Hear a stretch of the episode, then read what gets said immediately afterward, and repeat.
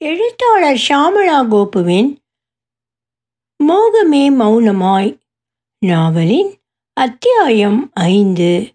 ஒலிவடிவம் சரஸ்வதி தியாகராஜன் பாஸ்டன்.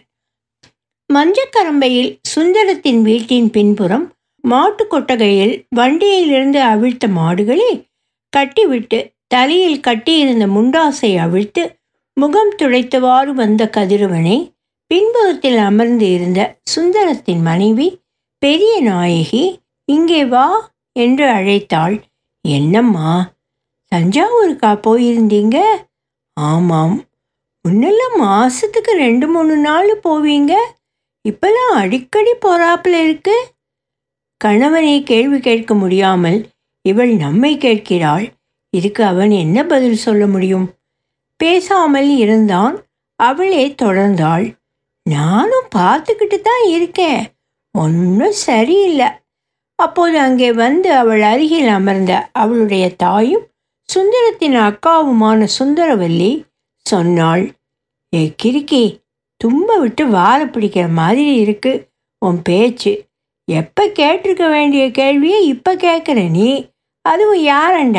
வண்டிக்காரன்ட்ட. போடி பைத்தியக்காரி. அம்மா நீ சும்மா இரு. அவரை எதிர்த்து கேட்டுவிட்டு நான் இந்த வீட்டில் உயிரோடு இருந்துட முடியுமா? அதுவும் உண்மைதான். ஆனால் அந்த கரம்பமேட்டுக்காரி லேசுப்பட்டவ இல்லை. கரம்பமேடு என்பது மஞ்சக்கரம்பை அடுத்த கிராமம். அதுதான் அமிர்தத்தின் பூர்வீகம். அவளுக்கு இன்னும் அங்கே நிலப்புலன்கள் இருக்கிறது. அவைகள் எல்லாம் சுந்தர்லிங்கத்தின் ஆதீனத்தில்தான் உள்ளது. வருடந்தோறும் அரிசி மற்றும் விளைபொருள்கள் வண்டி வண்டியாக வீடு வந்து சேரும். பேரு தான் அமிர்தம்னு. அம்புட்டும் ஆளை கொள்கிற விஷம். அவளும் அவன் மூஞ்சியும் தழுக்கும் குலுக்கும் மினுக்கும். ச அம்மா ஒரு நாடக நடிகை. ஊரை வளைச்சி வேலி அழைச்சவ இந்த இவளும் நாடகத்தில் தானே நடிச்சுக்கிட்டு ஊர் ஊராக சுற்றிக்கிட்டு இருந்தா? எங்கள் அப்பாரு அவள் அம்மாக்காரிக்கு எழுதி வச்ச சொத்து தான் இப்போது அமிர்தம் அனுபவிக்கிறது. அது அந்த அமிர்த காலத்துடன் முடிஞ்சு போச்சுன்னு நினச்சா இந்த பொசக்கட்ட பாய சுந்தரம் அவன் மகளே கதின்னு கிடக்குறான். மகளும் வயசுக்காரி சின்னஞ்சிருக்கி மிச்சம் மீதியும் கிளப்பிக்கிட போகிறாளுங்க என்னத்தை சொல்ல? எங்கள் அம்மாவாலே அப்பாரை ஒன்றும் கேட்டுக்கிட முடியலனா இன்றைக்கி என் மவளால் என் தம்பியை ஒன்றும் கேட்டுக்கிட முடியல. அவள் குடும்பமே கைக்கார குடும்பம். அதுக்கு நம்ம வீட்டு ஆம்பளைங்க தான் சிக்கிடுறானுங்க. என்ன இங்கே பேச்சு? இவர்கள் பேசியதை காதில் வாங்கியவராக சுந்தரம் அங்கே வந்துவிடவும் சட்டென்று இருவரும் பேச்சை நிறுத்திவிட்டார்கள். சட்டையில்லாத உடம்பில் செழுமையின் மினுமினுப்பு துளங்க தோளில் துண்டுடன் அக்காவின் அருகில் அமர்ந்தார். கையால் குடிக்க தண்ணி என்று ஜாடை காண்பிக்கவே பெரிய நாயகி எழுந்து உள்ளே போனாள். அந்த இடைப்பட்ட நேரத்தில் இன்றைய ரகளைக்கு தான் என்ன விதமாக பதில் சொல்ல வேண்டும் என்று தனக்குள் தீர்மானித்து கொண்டு விட்டிருந்தார். மனைவி கொண்டு வந்து கொடுத்த தண்ணீர் சொம்பை வாங்கும்போது அவளை ஒருமுறை முறைத்து பார்த்தார் நான் இல்லை அம்மாதான். அவள் பார்வையை தாழ்த்தி கொண்டாள். ஒரு வாய் தண்ணியை முழுங்கிவிட்டு கதிரை பார்த்து கேட்டார். என்னப்பா இங்கே வந்து நின்றுக்கிட்டு இருக்க? நாம் வெளியே போய் வந்த சங்கதி அத்தனையும் சப்ஜாடா சொல்லியாச்சா? நாங்களும் ஒன்றும் கேட்கல அவனும் ஒன்றும் சொல்லலை. எங்களுக்கு என்ன வந்தது? நீ எங்கே போகிற எங்கே வரன்னு பார்க்க அக்கா நீ சும்மாவே இருக்க மாட்ட. நாயகி நீ இதுவும் பேச்சை கேட்டு வீணாக போவாத. என்ன தம்பி நான் சொல்லிட்டேன்? இப்போ நம்ம அப்பா சொத்தை எழுதி வச்ச கதையெல்லாம் நாயகிக்கு சொல்லணுமா? நம்ம அம்மாவாலே ஒன்றும் பண்ண முடியலையே. அதே மாதிரி என் மவளுக்கும் ஆகி போச்சோன்னு ஒரு தாயாக கவலைப்பட மாட்டேனா? இப்போ என்ன ஆகி போச்சு? எல்லாம் நாசமாக போச்சு. புடவை தலைப்பில் மூக்கை சிந்தியவள் அதே அழுகையுடன் சொன்னாள் தஞ்சாவூர் ஆச்சாரி கிட்ட புது மோஸ்தரில் வயிறு அட்டிகை வாங்கினியாமே. பதில் சொல்லவில்லை சுந்தரம்.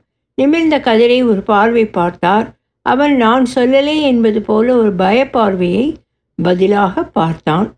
அவனை பார்ப்பதைக் கண்ட அக்கா அவனையே மறைக்கிற? எனக்கு விஷயம் தெரியும். உண்மையா இல்லையா? அதை மட்டும் சொல்லு.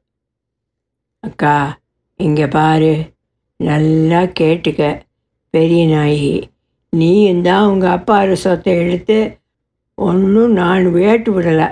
நான் சம்பாதிச்சது என் இஷ்டம். நான் யாருக்கு வேணால் செலவு பண்ணுறேன் இதுக்கு இஷ்டம் இருந்தால் இங்கே இரு இருங்க. இல்லாட்டி உன் மாவளை கூட்டிக்கிட்டு கிளம்பு. கல்யாண வயசில் ரெண்டு ஆம்பளை பிள்ளைங்களை வச்சுக்கிட்டு ஒரு அப்பங்காரம் பேசுகிற பேச்சா இது? இன்னும் சம்மந்தம் எடுக்கணும். யோசித்து பேசு. உன் மாமாவுக்கு யார் பதில் சொல்லுவது? என் மகளுக்கு நியாயம் கேட்க வந்தா என் வாழ்க்கையும் கெடுத்துடுவ போல இருக்கே. நீ பேசுறது சரியா போச்சு போ. யாரு? மாமா. உன் வாழ்க்கையை கெடுத்துடுவார். நீயும் வந்துடுவேன் ஏன்க்கா ஆவரத பேசு. தம்பி வீணா பேசாத. கொஞ்ச நாளாக உன்னை பார்த்துக்கிட்டு தான் இருக்காரு. மக கண்ணை கசக்கினாக்க தாங்கிட மாட்டார். அம்புட்டு தான் பார்த்துக்க நான் சொல்கிறத சொல்லிட்டேன். உன் மகன் என் மேலே பிராது பண்ணினானா? ஏன் நாய் அப்படியா? அவள் அறக்க பறக்க பயந்து போய் கூவினாள். ஐயோ மாமா நீ ஏன் இப்போ அதை பயமுறுத்தல? நீ வில்லு வண்டி கட்டிக்கிட்டு ஜல் ஜல்னு ராஜபாட்டையில் நீ தஞ்சாவூருக்கு போகிற பவுசு ஊருக்கே தெரிஞ்சிருக்கே. நாங்கள் பார்க்க மாட்டோமா? எங்களுக்கு கண்ணு என்ன புடனையிலா இருக்குது இல்லை கண்டு தான் அவிஞ்சு போச்சா? விஷயம் தீவிரமாகி போய்விட்டதை உணர்ந்தவர் அக்காவை சமாதானம் செய்துவிடும் எண்ணத்தில் இங்கே பாருக்கா. அவளை நெருங்கி அமர்ந்து தன்மையாகவே பதில் சொன்னார் சுந்தரம் பெரிய மனுஷங்கன்னா அப்படியும் இப்படியும் தான் இருப்பானுங்க. அதுதான் அந்தஸ்து கூட பாரு இதுக்காகவே பெரிய பெரிய இடத்துல இருந்து என் மாவுங்களுக்கு சம்பந்தம் வருதா இல்லையான்னு பாரேன். இந்த ஜபர்தஸ்துக்கு ஒன்றும் குறைச்சல் இல்லை. அம்புட்டு சொத்தையும் தொலைச்சிட்டு நாளைக்கு பிள்ளைக்கு என்ன பண்ணுவ? அவர் எவ்வளவுக்கு எவ்வளவு இறங்கி பேசினாரோ அவ்வளவுக்கு அவ்வளவு அவள் ஆங்காரமாகி போனவளாக இருந்தாள். இன்றைக்கு இவனை ஒரு கை பார்த்து விடுவது என்று தீர்மானித்து விட்டவளைப் போல ஒரு முடிவுடன் காணப்பட்டாள். ஏங்கா இப்போ இருக்கிற சொத்து பூராவும் நம்ம அப்பா வச்சுட்டு போனதா? நான் ஒன்றும் சம்பாதிக்கலையா? அவளால் இல்லை என்று மறுக்க முடியாது. ஏனெனில் சுந்தரமும் கான்ட்ராக்ட் எடுத்து நிறைய சம்பாதிக்கத்தான் செய்கிறார். அது குடும்பத்தாருக்கு நன்றாக தெரியும். இவர் எடுக்கும் கான்ட்ராக்டுகளில் இவர் மகன்கள் தான் வேலை செய்கிறார்கள். அதில் என்ன லாபம் வருகிறது என்பது இருவருக்குமே அத்துப்படி. அந்த லாபம் மகன்கள் இருவரின் உல்லாச வாழ்க்கைக்கு எத்தனை அத்தியாவசியம் என்பதை உணர்ந்தவர்கள் இருவரும் அதனால் தான் சுந்தரத்தை நேரடியாக அவர்களால் பகைத்து கொள்வது என்பது இயலாது. அதனால் இன்றைக்கு இந்த பேச்சை எடுத்தது நல்லதாக போனது. குடும்பத்தாருக்கு தன்னுடைய வரவு செலவை விளங்க வைத்து விடும் எண்ணத்தில் தெளிவாகவே பதில் சொன்னார் சுந்தரம். என் ஜம்பாத்தியத்தில் கொஞ்சம் கொஞ்சம் செலவு பண்ணுறேன் எல்லாத்தையும் தூக்கி கொடுத்துடல. இன்னும் சொல்லப்போனால் அவன் நிலத்தை குத்தகைக்கு விட்டு அதில் வரும் வரும்படியைத்தான் செலவு பண்ணுறேன் அதுகளுக்கு தெரியாது. அவங்க வருமானத்தை நான் என்னமோ நானே செலவு செய்கிற மாதிரி படம் காட்டிக்கிட்டு இருக்கேன் என்று சாதாரணம் போல காட்டி பேசினார் ஒப்புக்கொண்டாலோ இல்லையோ ஆனால் என்னவோ போய் தொலை என்பதை போல பார்த்துவிட்டு எழுந்து போனாள் சுந்தரவல்லி. என்னவோ போ புத்தியாக பழச்சிக்கோப்போ அம்புட்டு தான் சொல்லுவேன். ஆமாம் கவலைப்படாத நான் பார்த்துக்கிறேன். இப்போதைக்கு தொல்லை விட்டது என்ற நிம்மதியில் பார்த்துக்க அதுதான் அவங்களுக்கு நல்லது. அது இதுன்னு எதுக்காவது இங்கே வந்து நின்னா மானங்கிட்டு போயிடும் அதுகளுக்கு. அதுங்க இங்கே நான் எதுக்கு வரப்போகுதுங்க? எதுக்கு வந்தாலும் சரி. சுந்தரவல்லியின் வாய் அதுபோல சொன்னாலும் கண்களில் கொடூரம் இருந்தது. ஒருவேளை சுந்தரத்தின் வாரிசு அது இதுன்னு ஏதாவது பிரச்சனை செய்து விடுவார்களோ என்று நினைத்தாளோ என்னவோ அது அவள் கண்களில் துல்லியமாக தெரிந்தது. பயந்தால் கருத்து தேகம் பெருத்த நோய்க்கார மனைவியுடன் தொடர்ந்து ஒரே வீட்டில் குடித்தனம் செய்யத்தான் முடியுமா? அது பெரிய நாயகிக்கே தெரியும்.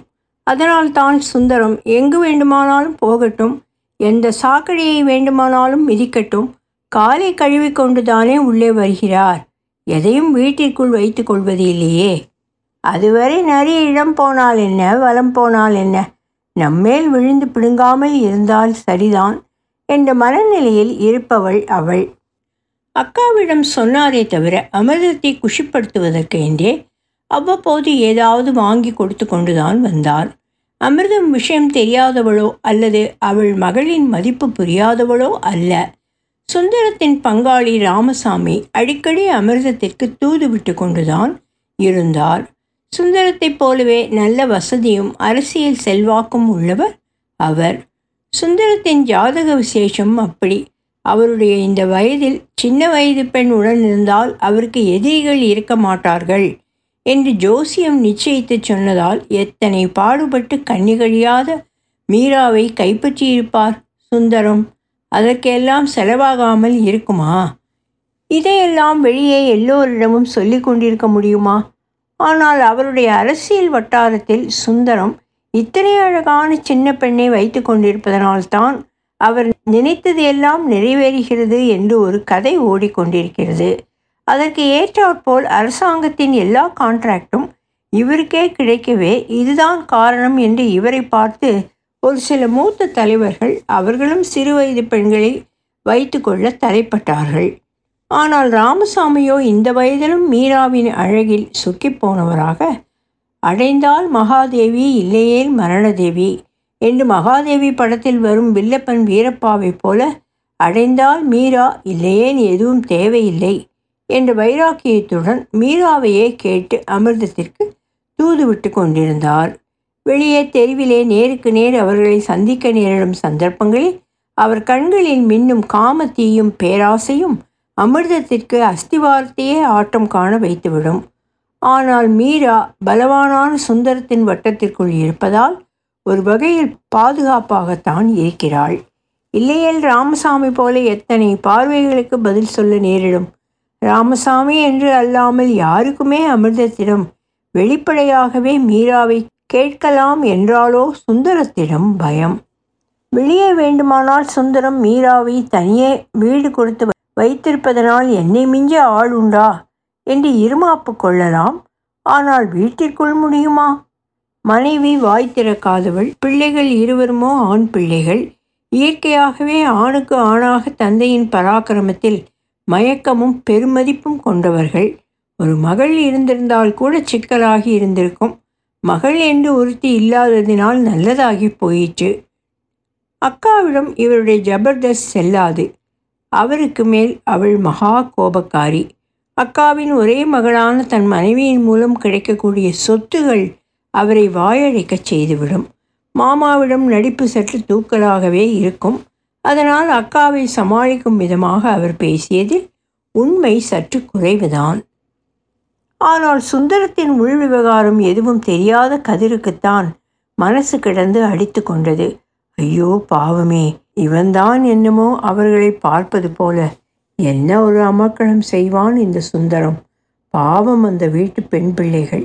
இவனுடைய சுயரூபம் தெரியாமல் சொத்துகளையும் தங்களையும் அவன் காலடியில் வைத்துவிட்டு அவன் முகத்தை பார்த்து கொண்டு நிற்கிறார்கள். மீண்டும் மீராவின் நினைப்பு அவன் மனதை ஆக்கிரமித்து கொண்டது.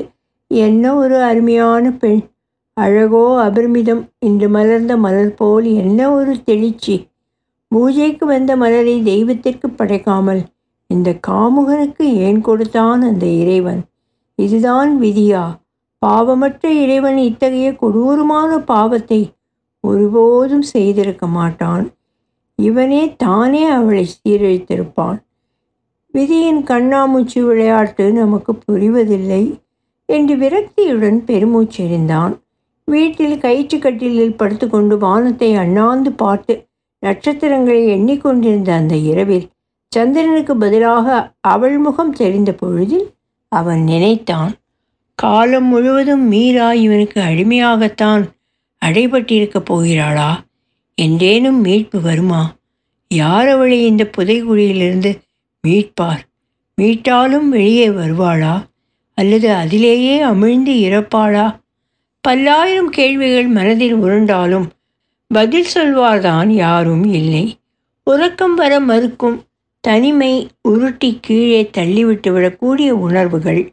அது என்னவென்று புரிந்து கொள்ள இயலாத கண்ணாமூச்சி ஆட்டம். இன்னும் இந்த நிலை எத்தனை நாட்களுக்கோ? தூங்கும்போது கனவில் வந்து என் தோளில் உள்ளவராகி விழித்தெழும்போது உடனே விலகி என் நெஞ்சில் உள்ளவராகிறார் என்று திருக்குறளின் காமத்து பாலில் படித்த நினைவு வந்தது. ஆக மொத்தம் ஒன்று நான் தூங்கும்போது என் தோளிலோ அல்லது விழித்திருக்கையில் என் மனதிலோ எந்நேரமும் என்னுள் அகற்றிட இயலாத சுமையாகி போனாள் மீரா ஒன்றை ஒப்பத்தான் வேண்டும். இந்த சுமை எனக்கு பூக்குவியலை சுமப்பது போல லேசாகத்தான் இருக்கிறது. நறுமணமாக மூச்சில் நிறைந்திருக்கிறது. வண்ண மலர்களாக கண்களை கவர்ந்திருக்கிறது. எல்லாவற்றுக்கும் மேலாக இது எனக்கு தேவையாகவும் இருக்கிறது. அவளுடைய நினைப்பு சுகமானதாக இருந்தாலும் அவளுடைய நிலை நெஞ்சை அடைக்கக்கூடிய அளவில் கனமானதாக இருந்தது கதிரவனுக்கு. அந்த கனத்தை இறக்கி வைக்கும் வகை தெரியாமல் பரிதவித்தான் கதிரவன். என்ன மாமா இருட்டுக்குள்ளே அங்கே யார் கூட பேசிட்டு இருக்கே? யாரு? யாரது? நான் தான். வேற யார் உன்னை தேடி வருவா? அதுவும் இந்த நேரத்தில். கேள்வி கேட்டவள் கையில் வைத்திருந்த சிம்னி விளக்கை திண்ணையில் விளக்கு மாடத்தில் வைத்தாள். அதுவரை அங்கே அடர்த்தியாக இருந்த இருட்டு விளக்கு வெளிச்சத்தில் அகன்றது. மழை வருமோ? காற்று குதுகுதுவென்று இருந்தது. சில் வண்டிகள் ரீங்காரம் இட்டு கொண்டிருந்தது மாட்டு கொட்டாயில் செவிலி மா என்று குரல் கொடுத்தது. மாமா செவிலி குரல் கொடுக்குதே. தண்ணி வச்சியா? ம். மாமா உன்னைத்தான் தண்ணி வச்சியா? யாரு? யாருக்கு? ம் யாருக்கா? செவிலிக்கு மாமா பாரு என் குரல் கேட்டதும் கத்துது. ஓ இல்லை துர்கா மறந்துட்டேன். எழுந்து போய் தண்ணி வைக்க நினைத்தான். அவன் மனம் எழுந்தது. ஆனால் உடல் கூடவே எழுந்து கொள்ளாமல் சண்டி மாடு போல அடம் பிடித்தது. அவன் படுத்து கிடப்பதை பார்த்துவிட்டு துர்காவே போய் மாட்டிற்கு தண்ணி வைத்துவிட்டு வந்தாள். எழுந்திரு உள்ளே வந்து படு. காற்று குதுகுதுன்னு இருக்கு. காய்ச்சல் வந்து விட போகுது. எழுந்து உள்ளாரவாமாமா மாமா. முனையினானே தவிர எழுந்து உள்ளே செல்லும் மனநிலையில் இல்லை அவன். சற்று நேரம் நின்று பார்த்தாள் அவனிடம் அசைவு காணவில்லை. என்னவோ போ காலையில் தலை நோவு இழுக்கும். காய்ச்சல் கீச்சல் வந்துட போகுது. அவனுடைய நிலைக்கு தனக்குத்தானே சலித்து கொண்டவள் கொடி கயிற்றில் காய்ந்து கொண்டிருந்த அவனுடைய வேட்டியை உருவி எடுத்து உதறிவிட்டு அவனுக்கு போட்டி விட்டாள். மீண்டும் அவனிடம் கேட்டாள் என்ன மாமா யார்கிட்ட பேசிட்டு இருந்த? இல்லையே மனசுக்குள்ளே பேசிட்டு இருக்கோம்னு நினச்சி வாய் விட்டு பேசியிருக்க. சொன்னவள் சிரித்தாள். ஒருவேளை அப்படி இருக்குமோ? குழப்பமாக இருந்தது. துர்கா பொய் சொல்ல மாட்டாள். அப்படியென்றால் வாய் விட்டு தான் பேசியிருந்திருப்போம் போலும் என்று நினைத்து கொண்டான். பதில் சொல்லவில்லை. அமைதியாகவே இருந்தான் நானும் கொஞ்ச நாளாக உன்னை பார்த்துக்கிட்டு தான் இருக்கேன். நீ ஆளே சரியில்லை. ஒரு நேரம் என்னத்தையோ கண்டவன் போல பிரகாசமாக இருக்க. சில சமயம் எதையோ நினச்சி பரிதாபமாக இருக்க. அப்படியா இருக்கேன். நான் சொன்னது சரிதானே? அப்படியெல்லாம் இல்லை என்று அவன் மறுக்கவில்லை. ஆமாம் என்று வெளிப்படையாகவும் ஒப்பவில்லை. சற்று நேரம் அவனையே பார்த்து கொண்டு நின்றாள் துர்கா. சன்னமாக விழுந்த விளக்கு வெளிச்சத்தில் அவன் முகத்தில் விழும் உணர்வுகளை அவளால் பார்க்க முடியவில்லை. ஆனால் அவனுடைய மௌனம் அவள் சொன்னதை உண்மை என்றே நினைக்க தோன்றியது. எது அவன் மனதிற்குள் வண்டாக குடைந்து கொண்டிருக்கிறது என்று அறிந்து அதை அகற்றி அவன் நெற்றி சுருக்கத்தை நீவி விட வேண்டும் என்று அவளுள் எழுந்த உணர்ச்சி வேகத்தை சிரமப்பட்டு அடக்கி கொண்டாள் துர்கா. பாவம் மாமா என்ன பிரச்சனையோ என்ன வேதனையோ.